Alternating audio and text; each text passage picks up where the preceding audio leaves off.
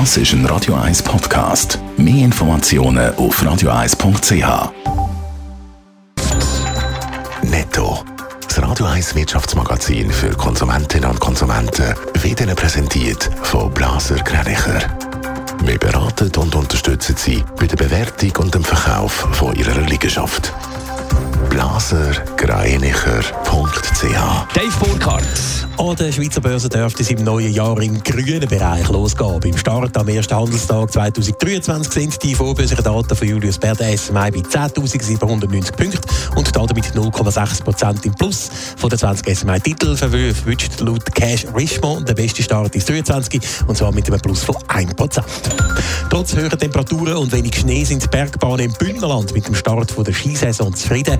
Der Transportumsatz ab Saisonstart bis 31. Dezember liegt zwar 5 unter Vorjahr. Aufgrund der Witterungsbedingungen sehe das aber ein positives Resultat, heisst es in einer Mitteilung.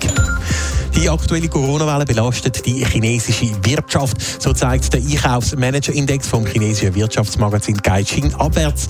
Die höheren Infektionszahlen beeinflussen die chinesischen Geschäfte negativ. Ökonomen gehen aber davon aus, dass sich die chinesische Wirtschaft nach dem Abflachen von der aktuellen Corona-Welle wieder erholt.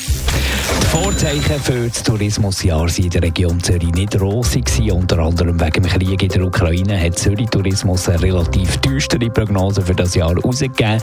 Jetzt zeigt sich, es ist viel besser rausgekommen als erwartet, Dave Burkhardt. Die Zürcher Tourismusbranche sie schaut auf ein überraschend positives Jahr zurück. Bis Ende Oktober sind 3,8 Millionen Logiernächte verzeichnet worden.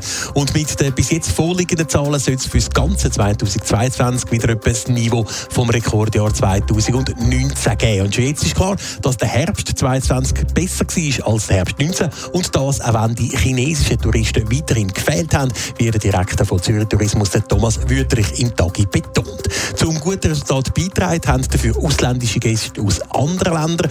Nach der Aufhebung der letzten Corona-Massnahmen in zahlreichen Ländern im Frühsommer hat die ausländische Nachfrage im Sommer in der Region Zürich um knapp 85 Prozent zugenommen. Aber trotz der guten Zahlen für 2022 ist die Zürcher Tourismusbranche nicht frei von Sorgen.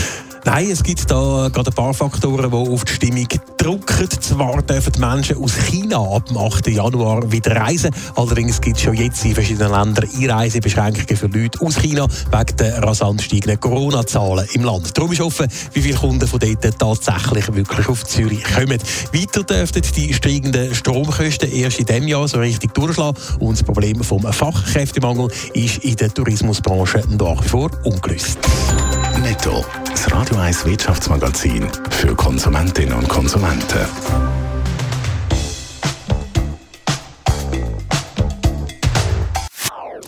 Das ist ein Radio 1 Podcast. Mehr Informationen auf radio1.ch.